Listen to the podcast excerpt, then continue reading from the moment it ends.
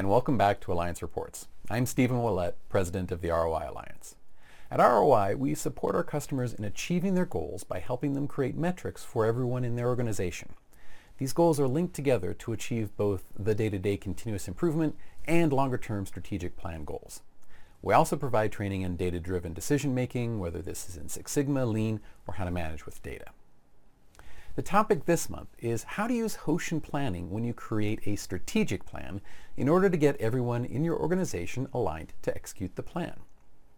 Hoshin is a Japanese term that means getting everyone aligned and pointing in the same direction. Characteristic of this is a translation of what one level of management needs and how the next level of management can support this. Last month I covered how to use this technique in deploying metrics. This month it will be the first part about deploying the strategic plan. So let's start off talking about what a strategic plan is. Some of you have probably seen plans, but I bet if we got you together and talked about them, you would come up with some very different descriptions as to what they are and how effective they were. The way I view it, the strategic plan is the manifestation of the leadership of an organization. It shows where the leaders intend to go and helps everyone figure out how to get there.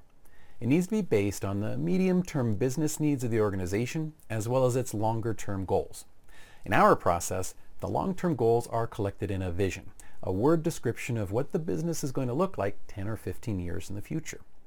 As you might guess, I also think that the strategic plan has to be driven by metrics and well organized. You'll see what I mean by this in the next installment. This is called dramatic foreshadowing. Companies have a wide variety of results from strategic plans, and maybe you have your own success or horror stories. Strategic plans should be designed to succeed, and every single strategic plan I've helped an organization create has been achieved. Now, that's not to say that the plan was the exact same plan that it started out as, but our process will allow you to achieve strategic plans. I've been at companies that have had decades of strategic plans, not a one of which was successful. I've seen plans fail for a number of different reasons. One is a strategic plan that is just high-level aspirations of things that would be nice to happen. There's no translation down through the organization about how to make these things happen. A CEO at a company that is no longer in business once said that they will achieve a 15% return on investment this year across all their locations. But that plan stopped right there. There was no work by the lower levels of management to identify what exactly needed to happen where to make that a reality. If I'm a manager or a worker, I don't know my role, if any, in making that happen. Around about October, all the plant managers are thinking, gosh, I wonder how that's going. I sure hope the other plants are making progress because they sure aren't going to get a 15% ROI from me. Well, you can see the problem.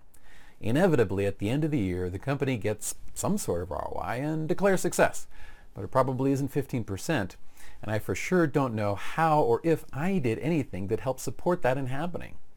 That probably means the company doesn't understand how it's getting ROI either. Sometimes so-called strategic plans are just a list of unconnected tasks. This is often a result of management asking people, what can we do to do things better, rather than setting a direction and asking for input on how to get there. One president of a company sent an email out to everyone in the company asking what they could do better. What in the world do you expect to happen? you get a huge number of emails saying, pay me more, or if only those guys over there did their jobs better. And if everyone does participate, you have to choose which of the thousand emails that you're going to do and which ones you're going to reject. How long do you think that's going to take? What you won't get is alignment with what the business needs or an organized approach to achieve its medium and long-term goals. Now your workers are going to be key in generating ideas on how to achieve your plan. This uncoordinated mess is not how you go about doing it. I've seen strategic plans with no metrics. This leaves open to interpretation what you mean by those plans and with no objective measurement or if you are even making progress. I mean, on the one hand, in the absence of measures of success, everyone wins. Um, on the other, you're probably not actually accomplishing much that the business needs except by accident. Sadly, this also means that there's no way to prioritize these activities either amongst themselves or with other daily tasks, since there are no concrete results to help make these judgments. I've also seen plans created with just a SWOT analysis. You might have heard of this acronym, Strengths, Weaknesses, Opportunities, and Threats. SWOT is a fine step in the process, maybe even essential, but it won't help you put together a cohesive plan since it probably won't identify what you need to do today for your longer term goals. I once saw a beautiful four-color brochure of a strategic plan that was created with SWOT. Each part of the organization was working on what strengths they can leverage, what weaknesses they can mitigate, what opportunities they can exploit, and what threats they can defeat. But the result was each area was doing their own things for their own purposes, while the organization itself was not making any real progress.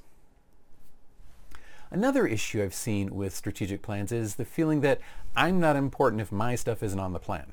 This is certainly characteristic of culture in the US, where we think that the big projects are sexier than managing. However, keeping the lights on and things running smoothly is just as important as the big strategic projects. And in fact, without it, the big projects don't happen, or they don't capture the stated benefits if they do. I've also seen plans consist of so-called stretch goals that are actually just unrealistic. Workers will perceive this as an excuse to squeeze more out of them while management gets their stock options and blames the workers for being lazy. This is not leadership, it is lazy management, not being held accountable for making or completing realistic if difficult objectives. Another fun one is when leaders think it's their role to put too much detail into a strategic plan without consultation with the people who are managing and working that process. Most likely the people in that process can see that the plan is bogus and assume that the leader is out of touch. Depending on how much fear there is in the organization, you'll either ignore the plan or do it anyway, knowing it will fail to accomplish what it was supposed to do from the very beginning. In all these cases, people end up losing faith in the strategic planning process itself. It is seen as a stupid waste of everyone's time. Let's see if we can change that. All right, enough of the problems. When would you use Hoshin in strategic planning? Let's assume that we have at least the top level metrics of success created. You can review my video giving an overview of the performance excellence process for a brief discussion on how to do that. I'll probably do a video on that sooner or later, so I'll link to it when I do. Ideally, we will have completed the metrics cascade, as I described in the last video, so that you have a complete decision support system. If you try to do a strategic plan without linked metrics being measured throughout the business, it might be difficult to know where you need to make what improvements in order to complete the plan. But on the other hand, if you wait for the whole decision support system to be built, you might be waiting a long time. Usually my clients build the plan in parallel to finishing the metrics cascade. Often, these first strategic plans are going to have some pretty obvious parts about building the infrastructure anyway. That second plan is a tough one, though. Next, how long should your strategic plan take to execute? Well, this depends on your organization and your market. You need to balance two things, plans that are too frequent or go on for too long. Too frequent means that you have a narrow scope and are planning for short time horizons, so you probably have a hard time actually putting in some work toward your longer term goals. Deming would call this a lack of constancy of purpose. I always saw this as the Book of the Month Club, where management would change priorities depending on what book was in fashion that month, never having accomplished whatever the previous month's number one priorities were. If you go too long on your plan, though, you might have a harder time dealing with changing markets and technology. Also, your employees need to win, then celebrate and move on to the next thing. They tend to lose personal attachment to the plan if it is on a long time horizon. I usually recommend two to three years for a given strategic plan. This gives you five plans to achieve your 10 or 15 year vision. That seems to be a good balance, one where you can get some solid work in while still being able to adjust along the way to meet your vision. Of course, there are always exceptions. If you're in a turnaround situation, you might be looking at a one-year plan just to stay alive. Once you achieve stability, you can move to a two or three-year planning horizon. You might be looking at a four-year plan if you have a lot of foundation building to do, but eventually you'd like to be able to react more nimbly once you do. Well, that's about as long as I want to make this installment. Next month, I'll get further into the process of how to make the plan itself and show you an example of how that might turn out. I'll also let you know the secret to always completing your strategic plans, so don't miss it. Don't forget to subscribe if this is your area of interest and send in topics that you would like me to examine.